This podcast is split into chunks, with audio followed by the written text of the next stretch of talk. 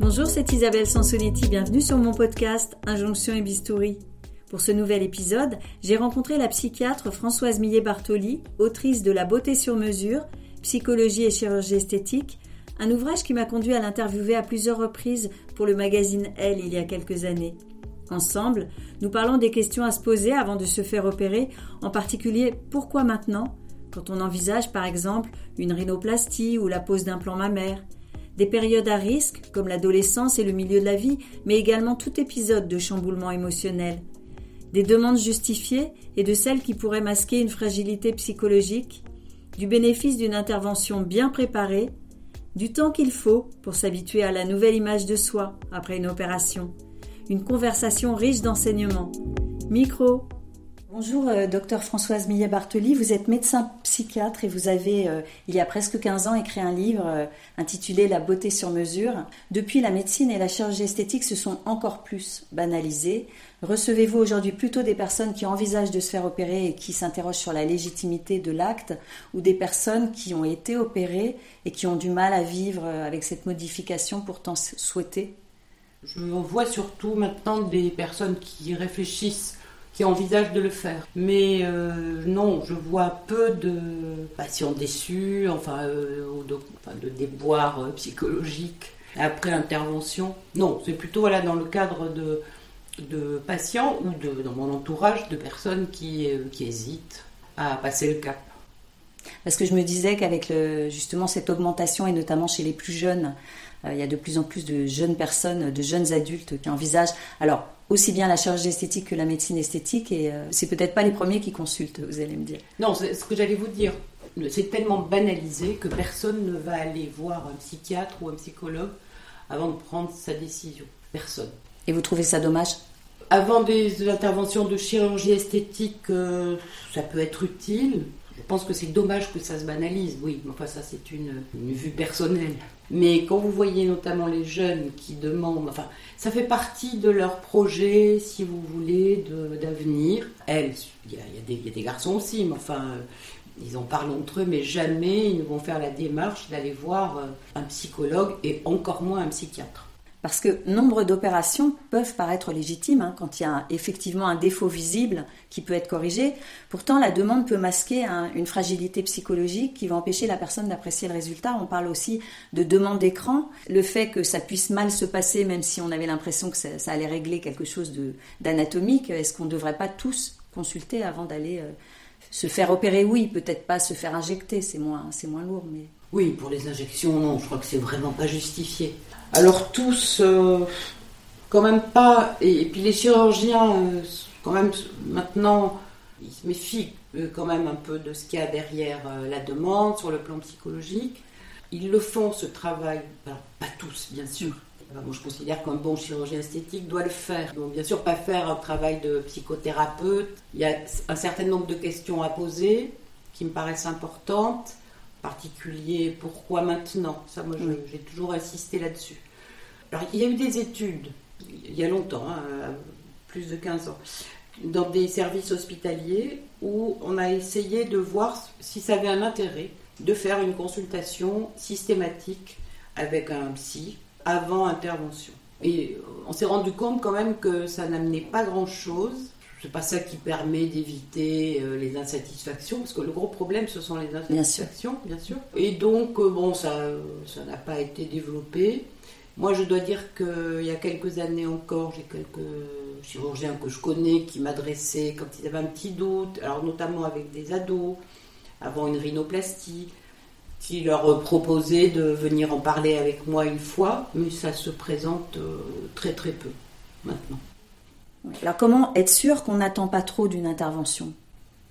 C'est une question évidemment difficile parce que normalement justement c'est au chirurgien d'évaluer un petit peu qu'est-ce qu'on attend et puis qu'est-ce que ça veut dire attendre trop.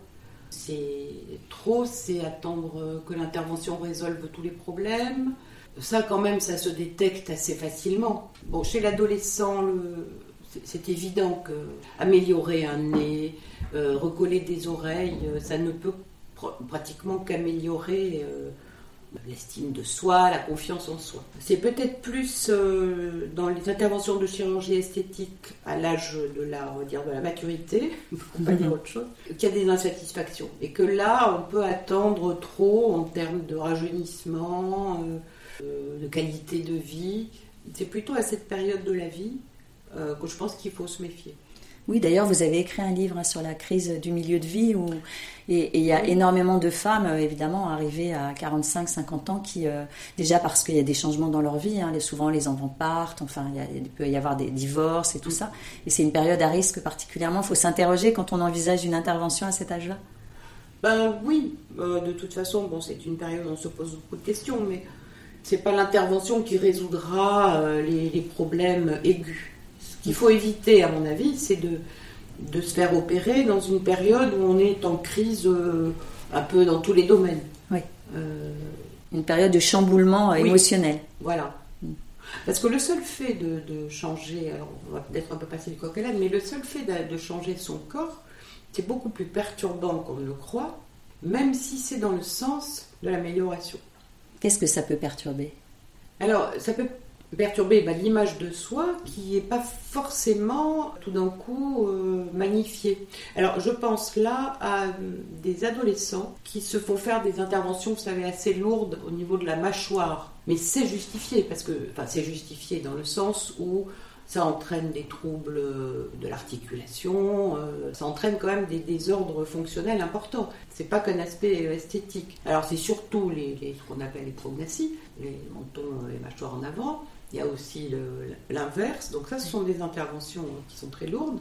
Et quand vous les entendez après, là je pense à un jeune patient, très souvent ils ont un vécu de moquerie pendant toute l'adolescence. Euh, donc ils sont très heureux du résultat et il y a beaucoup moins de, de, moquerie, enfin ils, ils, vivent plus les choses, mais il leur faut du temps avant de se retrouver eux-mêmes. Parce que c'est une chirurgie qui transforme beaucoup. Oui, ça transforme beaucoup. Mais on voit la même chose, par exemple, euh, dans les, chirurgies euh, alors bariatriques, enfin, qui permettent des amaigrissements. Et on le voit aussi, en tout cas, chez les anciens obèses euh, qui maigrissent. Il faut un temps assez long pour se retrouver dans son espace même. Et alors que le résultat attendu est, physiquement très positif, il faut du temps à s'habituer à une nouvelle image de soi, mais qui est une image intérieure. Il faut s'habituer à ce nouveau corps et à la représentation de ce nouveau corps pour soi. Pour soi, exactement. Justement, vous disiez, on n'a pas une image visuelle claire de notre corps. C'est ce que vous écriviez dans votre livre. Et certaines parties de notre corps, notamment, posent plus de problèmes, notamment celles qui sont exposées au regard des autres.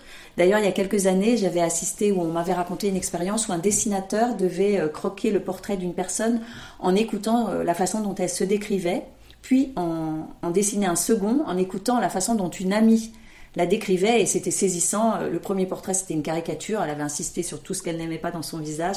Et le second portrait, c'était plus euh, réaliste et plus rayonnant aussi. Mmh. Donc finalement, on pourrait se dire, on ne peut jamais se fier à l'image qu'on a de soi. Il faut relativiser. Euh.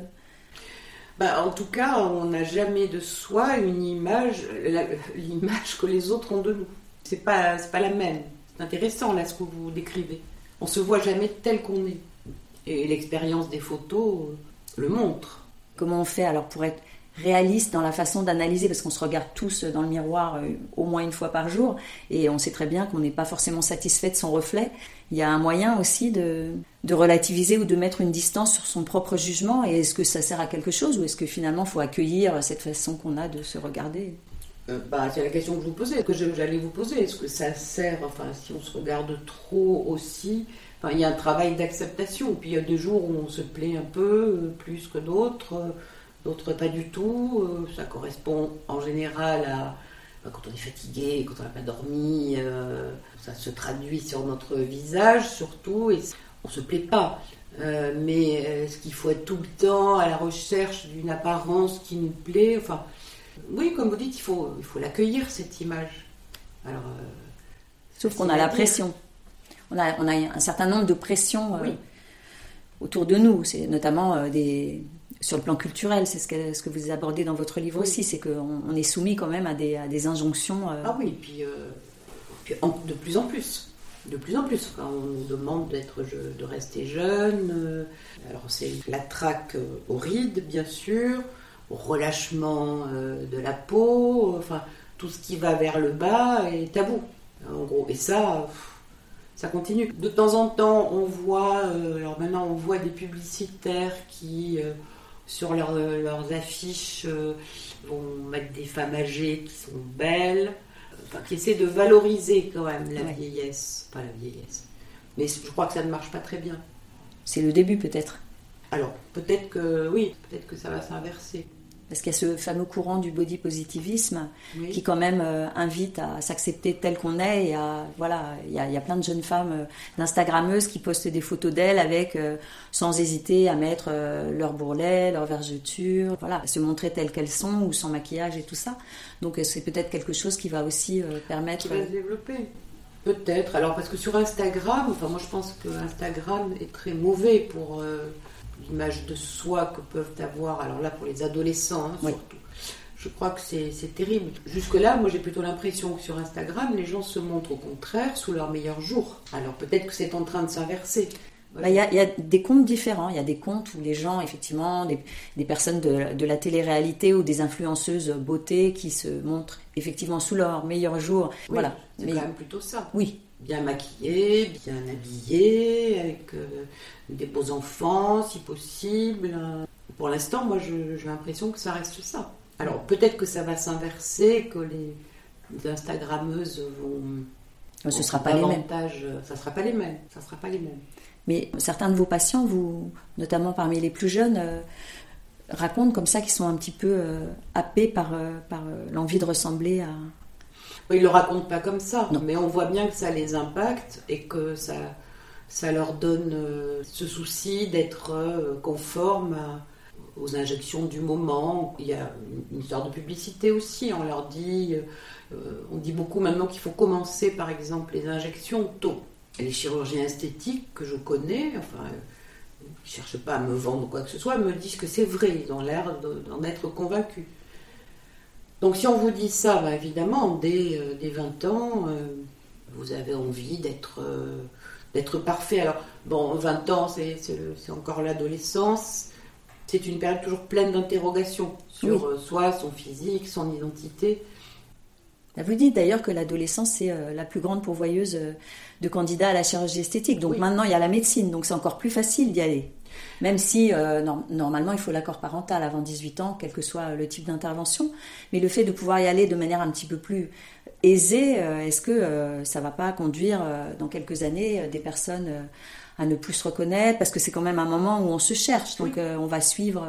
mais est-ce que ça, ça risque pas de d'augmenter le nombre de troubles psy après ou... Ah bah, ça peut le favoriser en tout cas. Alors, médecine esthétique encore, il y a des choses qui sont réversibles. Euh, les injections, bon, quelques mois, même si c'est raté, ça peut passer. C'est pas aussi définitif qu'un acte chirurgical. Alors, après, l'autre danger, ce sont ces centres qui sont pas du tout des centres médicaux où des filles, enfin des professionnels de je sais pas quoi, font des injections avec des produits qui ne sont pas du tout euh, légaux, ou en tout cas traçables, et qui là entraînent, ça peut entraîner des problèmes dermatologiques, des brûlures. Donc il y a ce risque aussi. Oui, il y a le risque des non-médecins. chose. Mm. Oui. Mais enfin, il faut quand même, euh, faut quand même alerter les gens là-dessus. Après, moi je pense que bon, les injections chez l'adolescent, alors là j'ai pas d'idée de statistique, mais il, faut toujours être prudent à cette période-là parce qu'on veut ça et son contraire. Euh, alors, il y a aussi le problème maintenant des, transidentités. Oui, j'allais vous poser la question. énormément, avec des demandes de changement. Donc, enfin, moi, je pense qu'il faut être très prudent parce que deux ans, même pas après, euh, l'adolescent peut regretter et se dire mais euh, pourquoi on a accepté de, m'opérer, de m'injecter, enfin. Oui, alors là, pour le changement de sexe, c'est vraiment de toute façon, il y a un protocole qui inclut d'ailleurs le, psychiatre, le chirurgien. Euh, et donc, c'est, on, ne va à la chirurgie qu'après un certain nombre de mois de réflexion, j'imagine. Parce qu'effectivement, c'est irréversible, là, pour le coup. Oui, oui. Mais enfin, bon, je crois qu'il y a quand même des gens qui vont très vite. Enfin, ça sont les pédopsychiatres qui le disent. hein. Oui. Je ne vois pas du tout de- de- d'adolescents. Mais ben, je lis, puis j'en parle avec mes confrères, et ça, ça devient quand même un problème. Oui, parce qu'on a décidé d'accueillir et d'écouter ces demandes. Oui, Mais fait. paradoxalement, le fait de peut-être les écouter et d'y prêter, de leur donner un, un poids tout de suite, peut-être qu'on on va aller vers des changements qui, comme vous dites, euh, peut-être les personnes le regretteront euh, quelques années plus tard. Oui, oui, oui. Parce que le- le- la période d'adolescence, bon, elle s'étale maintenant de nos jours, euh, et c'est pas juste quelques mois. Oui. C'est- un processus euh, qui peut, voilà, qui s'étale sur deux ans. euh, donc, enfin, moi, je pense qu'il faut vraiment être très vigilant là. Oui. À- alors, est-ce que c'est c'est aux médecins esthétiques et aux chirurgiens là de quand même de, de savoir dire non, de donner le temps de la réflexion? Oui, peut-être d'orienter aussi sur un, Oui. un psychologue ou un psychiatre. Psychologue, oui. Et les- le psychiatre, ça fait toujours peur. Ça continue à faire peur. Voilà. Mais bon, euh, il y a aussi des psychologues qui peuvent être attachés à des services où euh, les chirurgiens esthétiques peuvent travailler avec des psychologues qu'ils connaissent bien. Mais c'est difficile pour eux, quand même, euh, quelquefois, de dire non. Et puis il y a toujours le risque que le patient ou la patiente aille voir euh, quelqu'un d'autre, un autre euh, médecin, un autre chirurgien, qui peut être moins vigilant. Oui. Ou... Beaucoup de chirurgiens esthétiques, à leur début, ont, été surpris parce qu'ils croyaient bien faire, ils croyaient aider leurs patients. Enfin, ils ont appris sur le tas aussi à dire non, il, faut prendre du temps, je ne vous opère pas tout de suite, il faut prendre le temps de la réflexion. euh, C'est sûr que le temps de la réflexion, on parlait de rhinoplastie tout à l'heure, qui est quand même une intervention qui est souvent jugée légitime quand le nez est dévié ou en tout cas qu'il y a un- une bosse trop importante, euh, ça paraît légitime. Or, c'est une des interventions où il y a le plus de retouches et où il y a euh, des insatisfactions après opération. Pareil au niveau des seins, on peut se faire opérer des seins et vouloir une poitrine plus généreuse et penser que ça va vraiment euh, nous replacer dans notre féminité. Et finalement, il y a aussi des déceptions. Donc, est-ce qu'il y a un moyen de savoir qu'on est notre demande est légitime? Bah, ça, quand même, euh, le chirurgien euh, peut vous le dire, mais surtout, il faut qu'il soit clair, il faut qu'il y ait un, contrat assez clair entre le patient, la patiente et son, le chirurgien auquel euh, il s'adresse. Parce que si le chirurgien n'est pas clair sur, sur ce qu'il peut ou ne pas faire, sur les effets secondaires qui peuvent arriver, il y a un plus grand risque d'insatisfaction. Moi, je crois que ce qui se joue justement dans le dialogue au départ entre le, le ou la patiente et son chirurgien est fondamental. Il faut vraiment que le chirurgien quand même entende la demande du patient. Il lui dise ce qui est réalisable ou pas. euh, Parce que alors, légitime, le mot me gêne un peu. D'accord. Ça introduit le- la notion de loi. Bon, euh, c'est plutôt, euh, alors justifié, c'est pas non plus un bon terme, mais c'est au chirurgien de dire euh, voilà ce qu'on peut faire et voilà le résultat qu'on aura si je vous fais ça, si je vous enlève tant de, de ça, si je rectifie votre nez comme ceci ou comme cela. Donc il faut déjà que ce dialogue soit très, enfin, qui se noue. Pour moi, c'est le plus important. Peut-être autant que le geste technique. Oui, c'est sûr. De toute façon, c'est ce qu'on dit. Il faut aller voir un chirurgien avec lequel on se sent en confiance. Donc forcément, c'est quelqu'un qui nous a écoutés, dont on a l'impression qu'il va être à la fois bon techniquement, mais aussi un soutien quelque part euh, si jamais il y a un- une complication. C'est important ça de se sentir Ah oui, oui. exactement. accompagné. Oui, oui, oui. oui. Mais vous disiez aussi quand même le moment qui est très important, c'est euh, bah voilà pourquoi on a envie d'y aller là à ce moment-là? Bah, parce qu'il faut que ce soit un peu mûri. Qu'est-ce que je vais en attendre? Voilà, est-ce que j'en attends un changement de ma vie euh, Ou est-ce que j'en attends tout simplement le fait d'être un peu mieux avec euh, moi-même, d'être plus en accord avec euh, l'image un peu idéale que j'aurai de moi? C'est souvent une histoire de, de- d'idéal hein, derrière. Oui. Il ne faut pas en attendre non plus trop de changements dans la vie relationnelle. Mais parce que c'est la question qu'il faut se poser. Qu'est-ce que ça va changer dans mon rapport aux gens? Oui. Est-ce qu'on va m'aimer plus? Est-ce qu'on va euh, euh, m'admirer plus? Ce sont les questions qui vont, qu'on va se poser. Et quand on est déjà en couple, est-ce que ça ne risque pas parfois de bousculer l'équilibre du couple euh, si on envisage et si on va faire une intervention Ah si, ça peut bousculer complètement. Alors ça peut être très bien, hein, ça peut Alors, ce qui est assez amusant d'ailleurs, enfin, il y a des conjoints qui ne sont pas du tout euh, au courant. C'est amusant, en particulier en matière de médecine esthétique. Euh, il y a des femmes, alors je dis les femmes, hein, mais les, hommes aussi viennent quand même à la médecine esthétique. Il y a des femmes qui ne disent rien à leur entourage, à la fois par pudeur, enfin, il y a plein de raisons. Et puis pour voir si l'entourage va remarquer quelque chose. Alors parfois, euh, non.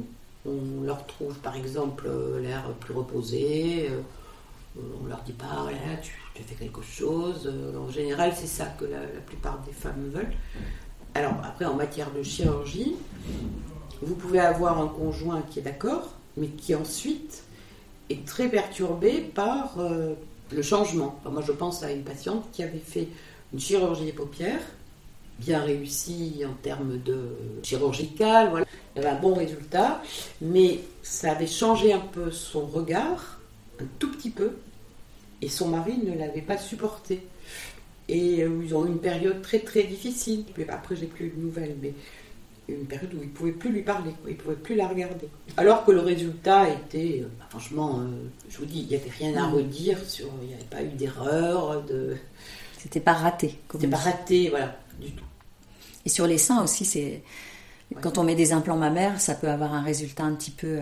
Enfin, ça se sent au toucher notamment. Oui. Est-ce que voilà, ça, ça, peut aussi modifier la relation ah, oui, beaucoup. Euh, dans le sens euh, implant, évidemment. Oui. Beaucoup plus que réduction mammaire. Puis l'implant, c'est un corps étranger, euh, ça se sent. Ça, ça, peut, oui, oui, ça peut entraîner des réactions qu'on n'attendait pas du oui. tout. Donc ça veut dire qu'il faut en parler avec son partenaire ou sa partenaire Oui, moi je crois. Oui. De toute façon, quand on va faire de la chirurgie, ça paraît difficile de, si de on le a cacher. Un partenaire, euh, oui. Oui, alors qu'en même temps, on dit qu'on se fait opérer pour soi, donc on n'a pas envie non plus que le partenaire dise n'y va pas, ou dise, ou alors met une taille de soutien-gorge 95 ou 100. Enfin, c'est compliqué les seins. C'est-à-dire que c'est aussi, on n'a pas envie que quelqu'un nous nous commande une poitrine et on voilà, entre ça, ça obtenir l'adhésion, ouais. Il arrive que des hommes demandent à leur partenaire de, de se faire faire des plus gros seins. C'est pas des résultats très positifs. Non, la demande doit vraiment venir de soi. Après, je crois que c'est mieux d'en parler euh, à ses proches, moi les très proches. Pas un grand nombre de personnes, mais il faut quand même euh, pouvoir parler de cette démarche. Ne Parce pas être tout seul devant. En parler, ça aide à mûrir sa décision? Ça peut, et puis euh, on peut se poser la question aussi de ces, ces femmes qui, à force d'injection ou d'intervention, ne sont plus elles-mêmes. Ça arrive quand même assez souvent. Et euh, moi, la question que je me pose toujours, je n'ai pas, pas la réponse, c'est comment se fait-il que personne dans leur entourage ne leur dise à un moment, écoute, là, euh, Pour elle, C'est lever le pied. tu pourrais lever le pied, euh, voilà. Alors, est-ce que c'est un défaut de, de communication avec les autres? Est-ce que c'est parce qu'on est euh, arc-bouté sur euh, l'idée, que l'idéal qu'on veut de soi? Je ne comprends pas comment euh, l'entourage, parfois, ne, ne dit rien. Parce que vous ne pouvez pas imaginer que ces femmes se, soient bien comme, elles, comme ça, même si le résultat, euh, vous et nous, paraît excessif. pas, Oui. Si, si, si, je peux l'imaginer. Mais, alors pour celles que je connais, je ne sais pas ce que ça leur amène de plus dans leur vie euh, relationnelle. Peut-être qu'elles se sentent mieux comme ça, mais enfin bon. C'est vrai qu'il y a un peu une standardisation des visages quand on Oui. recourt un petit peu trop fréquemment aux injections, euh, notamment en, en matière de rajeunissement. C'est vrai qu'après, euh, en voulant tout lisser, on se retrouve avec des, des visages un peu gonflés de partout, lisses, qui fait que finalement on perd un petit peu la personne. Et peut-être c'est pour ça que ça peut déranger dans le sens où on perd un peu la singularité du visage, euh, selon l'expression de David Le Breton. C'est ça qui nous gêne peut-être. Mais euh, oui, oui, oui. Alors vous avez raison, peut-être que ces femmes-là se sentent beaucoup mieux euh, en étant toutes gonflées et toutes différentes. Et que c'est pour l'extérieur. Je trouve que ça enlève quand même euh, de- des expressions. Et puis moi je suis d'accord avec ça, ça enlève la singularité d'un d'un visage. enfin au bout d'un moment c'est trop quand même. Alors une opération, les procédures d'embellissement ou de rajeunissement, finalement, quand elles sont réussies, elles boostent l'estime de soi, en tout cas c'est c'est souhaité et souhaitable, mais aussi on peut supposer qu'elles euh, boostent la libido. Pas forcément. Bah, d'une manière générale, euh, si, on se sent bien dans son corps, euh, ben, ça, oui, ça retentit sur la libido, mais pas forcément. Donc ça se passe plus euh, dans la tête. Autour de 50 ans, il y a nombre de femmes qui se sentent devenir invisibles, transparentes. Certaines ont alors davantage envie hein, de recourir aux, injections ou à la chirurgie esthétique, hein, comme on l'évoquait tout à l'heure. Donc elles prennent forcément le risque d'en faire trop pour redevenir visibles. Alors le risque d'en faire trop, quand même, là, euh, j'ai parlé de ça tout à l'heure, mais je crois qu'il y a beaucoup de, quand même de femmes qui ont recours aux injections et, euh, chez lesquelles c'est euh, d'abord joli, enfin en tout cas, c'est plus joli que évidemment quand on a le visage qui s'affaisse, c'est pas rigolo. Non, non, mais je crois qu'on peut faire des injections même régulièrement. Je n'ai pas du tout une position anti-injection. non, non. Je crois qu'il faut le faire avec mesure, pas trop souvent. Et, mais bien sûr qu'à 50 ans ou plus, euh, ça fait quand même du bien à l'estime de soi de se retrouver avec le visage moins affaissé, moins de cernes, bon, moins de sillons creusés, enfin tout ce que l'âge nous, nous, fait prendre, si vous voulez. Oui, parce que intérieurement, on se sent toujours plus jeune que notre âge biologique. Assez souvent, c'est vrai. vous avez raison. Donc l'idée, c'est de se remettre en accord avec euh, l'âge qu'on se sent. Euh, oui, oui, oui. Et puis il y a une, une, médecine de confort, mais pourquoi pas? Vous écrivez d'ailleurs, on a tous un idéal esthétique en fait. Oui. Ça c'est normal d'avoir envie de s'améliorer, c'est quelque Oui, et puis euh, à toutes les, dans, toutes les sociétés, il y a eu des efforts pour améliorer l'esthétique. Enfin, le beau, ça compte quand même. C'est c'est sûr qu'il n'y a pas que l'esprit, et on est un corps et un esprit, et c'est normal de vouloir euh, améliorer ou maintenir son, son apparence. Enfin, ça me paraît. Euh, et on peut avoir aussi envie de se transformer.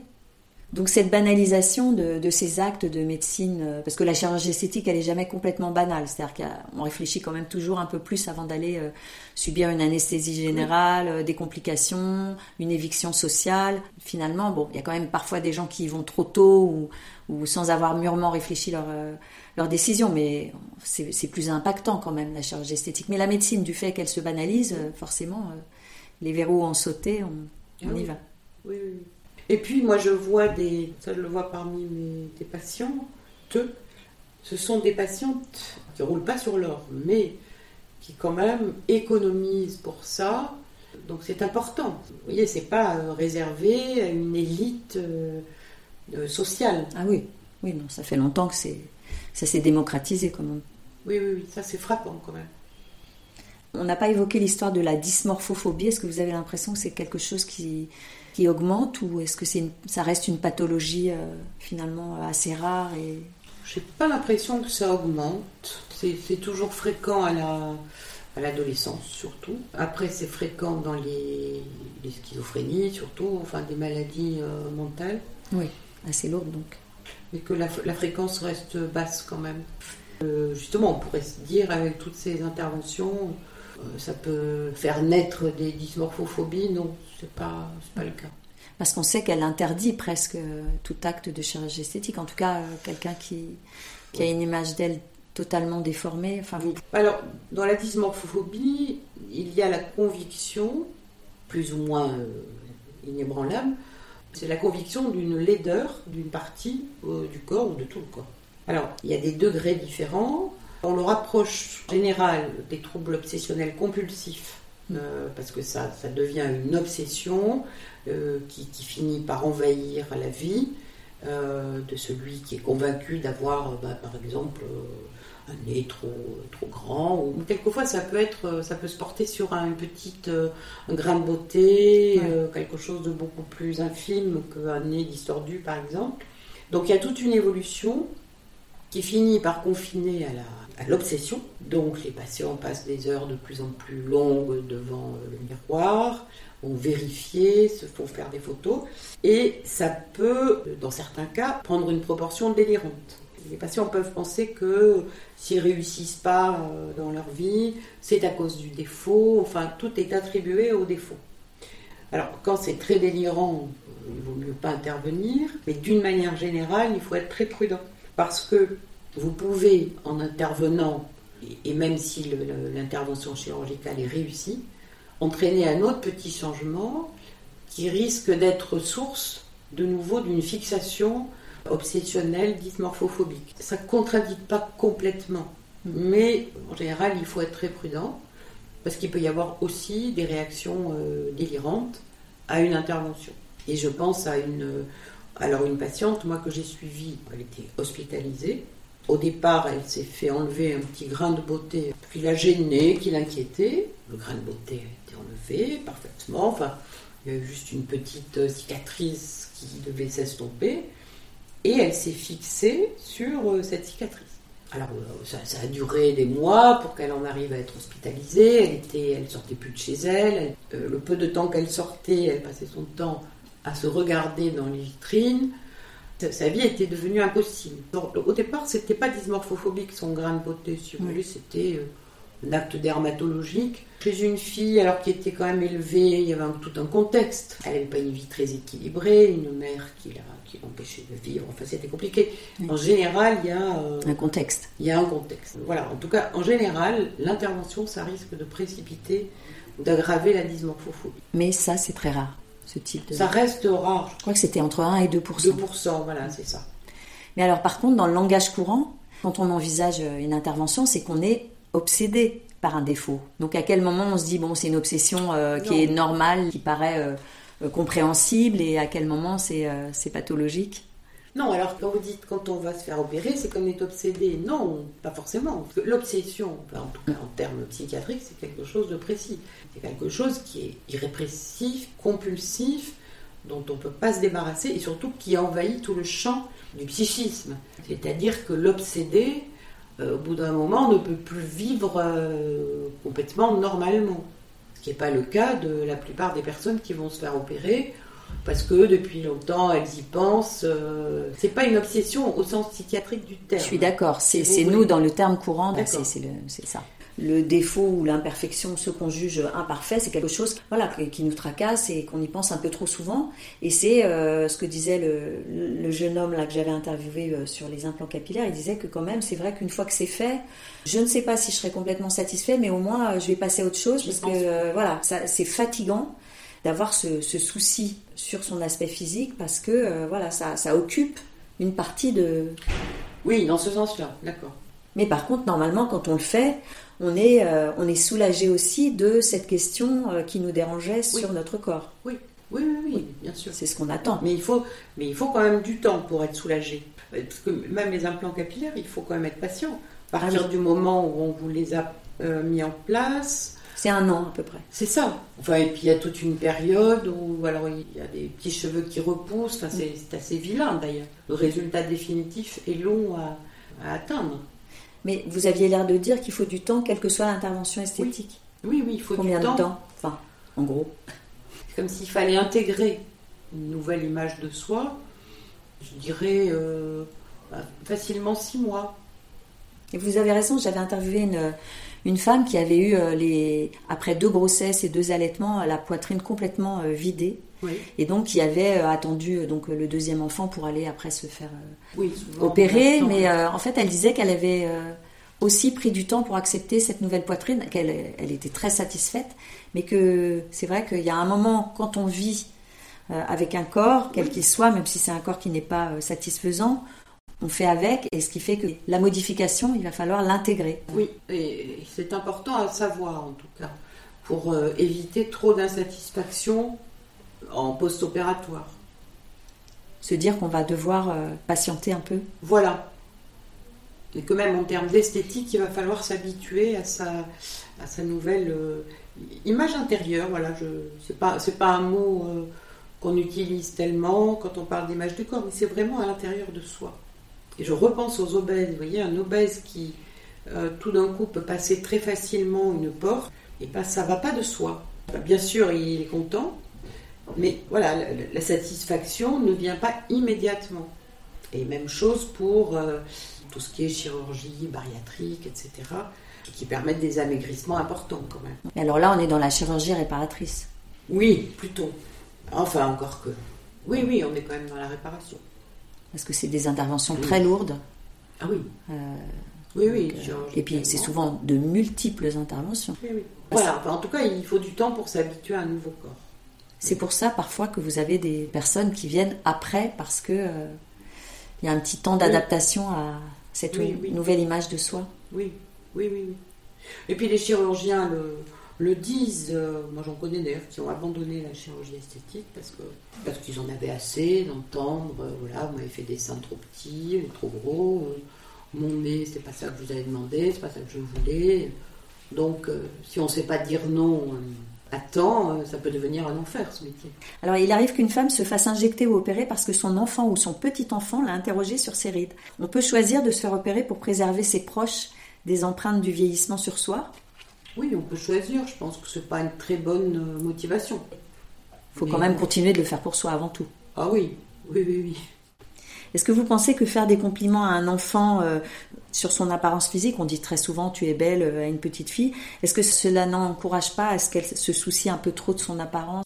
Ça peut si on ne lui dit que ça. Si on ne la gratifie pas pour d'autres choses ou si on ne l'encourage pas pour d'autres qualités oui, ça va faire naître peut-être une obsession sur euh, la beauté et l'aspect physique. Si on n'est que ça pour ses parents, une beauté euh, physique, pour l'avenir, c'est compromettant, c'est triste. la beauté, elle peut disparaître. Un enfant euh, peut être très beau à un certain âge et très ingrat à l'adolescence si, il n'a entendu que tu es beau, tu es. Enfin voilà, que des, compliments. Le jour où bah, son, corps va changer il n'a pas retenu qu'il avait d'autres qualités, ça risque d'être embêtant pour son estime de soi. Ce qui est étonnant d'ailleurs, c'est qu'il euh, y a des personnes qui sont jugées belles et qui ont une image d'elles déplorable et qui justement se présentent pour, euh, euh, avec des demandes qui surprennent même le ou la chirurgienne esthétique. Et à côté de ça, il y a des gens qui sont beaucoup moins agréables à regarder, on va dire. En tout cas, on les trouve laids même, et ils peuvent se sentir bien dans leur peau. Comment on explique ce gap finalement que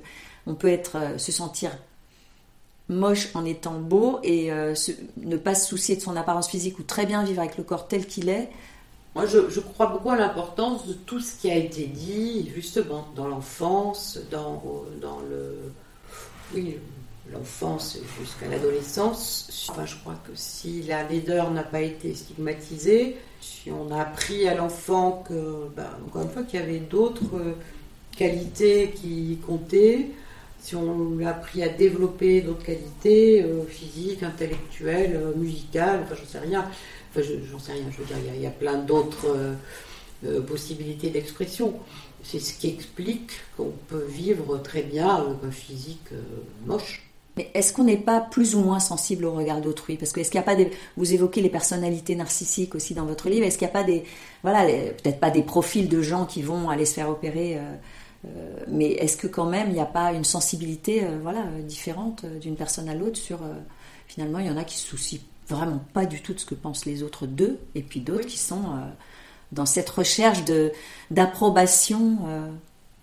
Oui, alors la recherche d'approbation, même si elle est physique, elle, elle renvoie toujours à une carence d'approbation en général, qui, qui remonte à là aussi à l'enfance, euh, avec en général le sentiment de ne pas avoir compté pour euh, ses parents. Enfin, c'est rarement euh, isolé. On n'est pas comme ça tout d'un coup. Les personnalités dites narcissiques, en réalité, sont des personnalités pas sûres d'elles et ont manqué d'un regard bienveillant. Ça peut être des parents suroccupés, qui s'occupent pas trop de leurs enfants, qui les valorisent pas. Ça peut être des parents dénigrants mais on se construit quand même euh, très tôt dans l'enfance. Et ça reste toute la vie, ça peut se modifier. Ces personnalités-là, justement, narcissiques, ont besoin d'être en permanence rassurées. Comme si au fond, il y avait au fond d'eux une, insécurité euh, presque fondamentale qui vient, euh, qui vient de loin. Alors après, l'apparence, on n'a pas tous la même, on n'accorde pas tous la même importance à l'apparence. Et il y a souvent quelque chose de familial aussi. Il y a des familles où ce qui compte, c'est euh, l'apparence euh, générale, extérieure, pas forcément physique, mais le regard de l'autre euh, ne doit pas être. ce qui est important, c'est qu'on ait l'air, alors parfait, pas forcément, mais où on apprend très tôt à se méfier du regard des autres. Alors qu'il y a d'autres d'autres familles où c'est pas important, ce qui compte, c'est la vie intellectuelle, la vie culturelle, le la vie relationnelle, euh, les qualités euh, psychologiques. Euh, où l'apparence est beaucoup moins valorisée. Il y a même une, une personne qui m'a dit, mais se soucier de son apparence physique et par exemple aller se faire lifter, c'est aussi une question de politesse. Ah oui, c'est fou. Je l'ai entendu et ça me fait penser aussi à, ce que peuvent dire des chirurgiens. Enfin, je pense à un chirurgien qui m'avait montré des photos avant-après de, d'intervention et qui m'avait dit, enfin, il est choqué, il m'a dit c'est, quand même plus propre.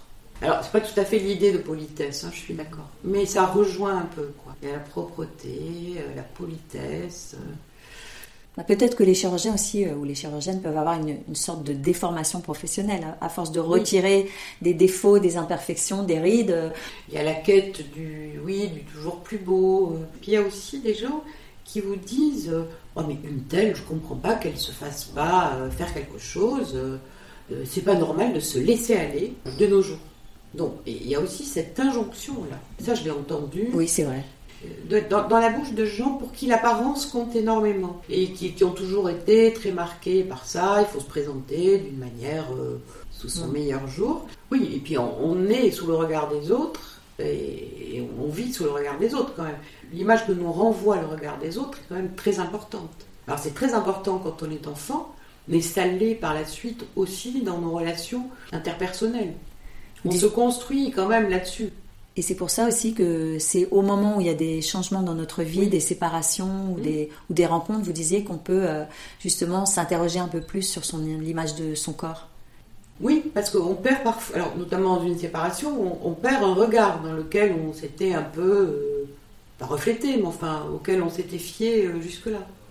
Quand ce regard n'est plus là, où on vous dit, vous renvoie plus grand-chose, vous interrogez, vous, sur votre propre regard sur vous-même. Parce qu'il y a les séparations et il y a aussi les rencontres, quand même.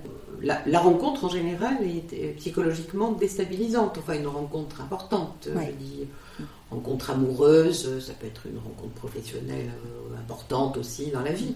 Mais la rencontre amoureuse vous interroge beaucoup sur vous-même et sur votre corps. Et c'est là qu'on peut prendre des décisions qui sont soit bonnes, soit mauvaises pour soi. Oui.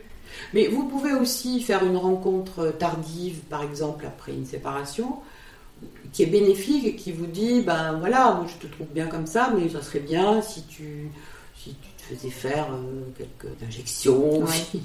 Et donc vous pouvez avoir un, autre regard sur vous-même qui vous narcissise quand même, même si on vous dit tu pourrais faire ci, tu pourrais faire ça, c'est pas forcément dénigrant. Ah bon, ça veut dire qu'on se soucie de vous. Exactement. Donc on a plus de chances d'être satisfait si on recherche sa propre approbation et pas celle des autres oui, il faut surtout pas le faire pour quelqu'un d'autre. Ni pour son mari, ni pour sa femme, ni pour son, ses enfants, ni ses petits-enfants. Mais est-ce qu'on a une chance d'être euh, satisfait quand même? Dans, bah, votre livre, vous dites qu'il y a 8 à 9 fois sur 10 où, euh, ça marche. Oui, oui. Alors après, si ça se banalise trop, euh, peut-être que ça, il y aura moins de satisfaction. Bon, après, tout ce qui est médecine esthétique, quand même, c'est bon, c'est réversible et ça a moins de conséquences que la chirurgie. Donc rappelez-nous ce à quoi il faut penser pour bien se préparer, pour être sûr de voilà d'y aller au bon moment et, de manière à être satisfait. C'est pourquoi maintenant, voilà, parce que là ça, exclut la, médecine du rajeunissement. Parce que là, le pourquoi maintenant, on le sait, c'est parce que ça commence à, dégringoler, quoi, en gros. Euh, mais en particulier pour euh, euh, le nez, les seins, par exemple, ce sont des défauts qui existent depuis longtemps. Donc pourquoi, pourquoi maintenant? Qu'est-ce qui fait que là j'ai envie de changer? Qu'est-ce qui se passe dans ma vie qui fait que j'ai envie euh, d'y aller. Et est-ce que je suis dans un moment de relatif calme euh, psychologique? Si je suis en, plein divorce, pour prendre quelques clichés, hein, si euh, on est en train de me mettre dehors dans, dans, mon entreprise ou qu'il y a des jeunes qui viennent prendre ma place, c'est pas le meilleur moment. Il faut retrouver euh, déjà un équilibre psychique avant d'aller. Euh, ça n'empêche pas de prendre un avis. Enfin, vraiment, il ne faut pas se précipiter. Et puis après, qu'est-ce que j'en attends? C'est-à-dire, euh, à part l'idée de me plaire un peu plus dans le miroir, est-ce que ça va améliorer ma vie avec les autres, euh, mes relations, est-ce que, est-ce que si je me sens mieux, je serai plus à l'aise avec les autres, euh, professionnellement, socialement, qu'est-ce que ça va m'apporter dans ces termes-là, surtout? Et ne pas en attendre trop. C'est pas une baguette magique. Ah non, surtout pas, surtout pas. Il faut se dire aussi que pour des gens qui n'ont pas du tout confiance en eux à cause d'un défaut physique, le jour où, ce défaut est, euh, est, enlevé par la chirurgie, par exemple, au fur et à mesure qu'ils vont se sentir mieux, ils vont avoir une autre attitude avec les autres. Ils vont aller davantage vers les autres. Ce ne sont pas les autres qui les trouvent tout d'un coup plus beaux, mais c'est eux qui se comportent d'une autre manière, plus affirmée ou plus ouverte, parce qu'ils se sentent mieux avec l'absence de leurs défauts. Donc euh, il, faut, il faut se dire, est-ce que voilà, en, me faisant opérer, je vais, euh, par exemple, être plus détendu avec les autres? Est-ce que euh, j'aurai moins de problèmes relationnels? Est-ce que je vais être moins conflictuel Vous voyez, c'est ces questions-là qu'il faut se poser. Les autres ne vont pas tout d'un coup me trouver très beau ou très belle. Il ne faut pas attendre des compliments. il, faut attendre, il faut en attendre d'être mieux soi-même et avec les autres. Merci beaucoup Françoise Millet-Bartoli d'avoir partagé avec nous votre expertise et vos réflexions sur le sujet. Chères auditrices et auditeurs, merci vraiment d'être de plus en plus nombreux à écouter ce podcast. N'oubliez pas de laisser un commentaire sur le compte Instagram Injonction et Bistouri, car oui, ça booste les écoutes, de vous abonner bien sûr et de partager le lien. N'hésitez pas également à me contacter si vous souhaitez témoigner. Pour plus d'infos sur la rhinoplastie et les implants mammaires, il y a toujours mon livre J'y vais, j'y vais pas, publié chez Jean-Claude Lattès et à vos écouteurs dans deux semaines pour un nouvel épisode sans retouche.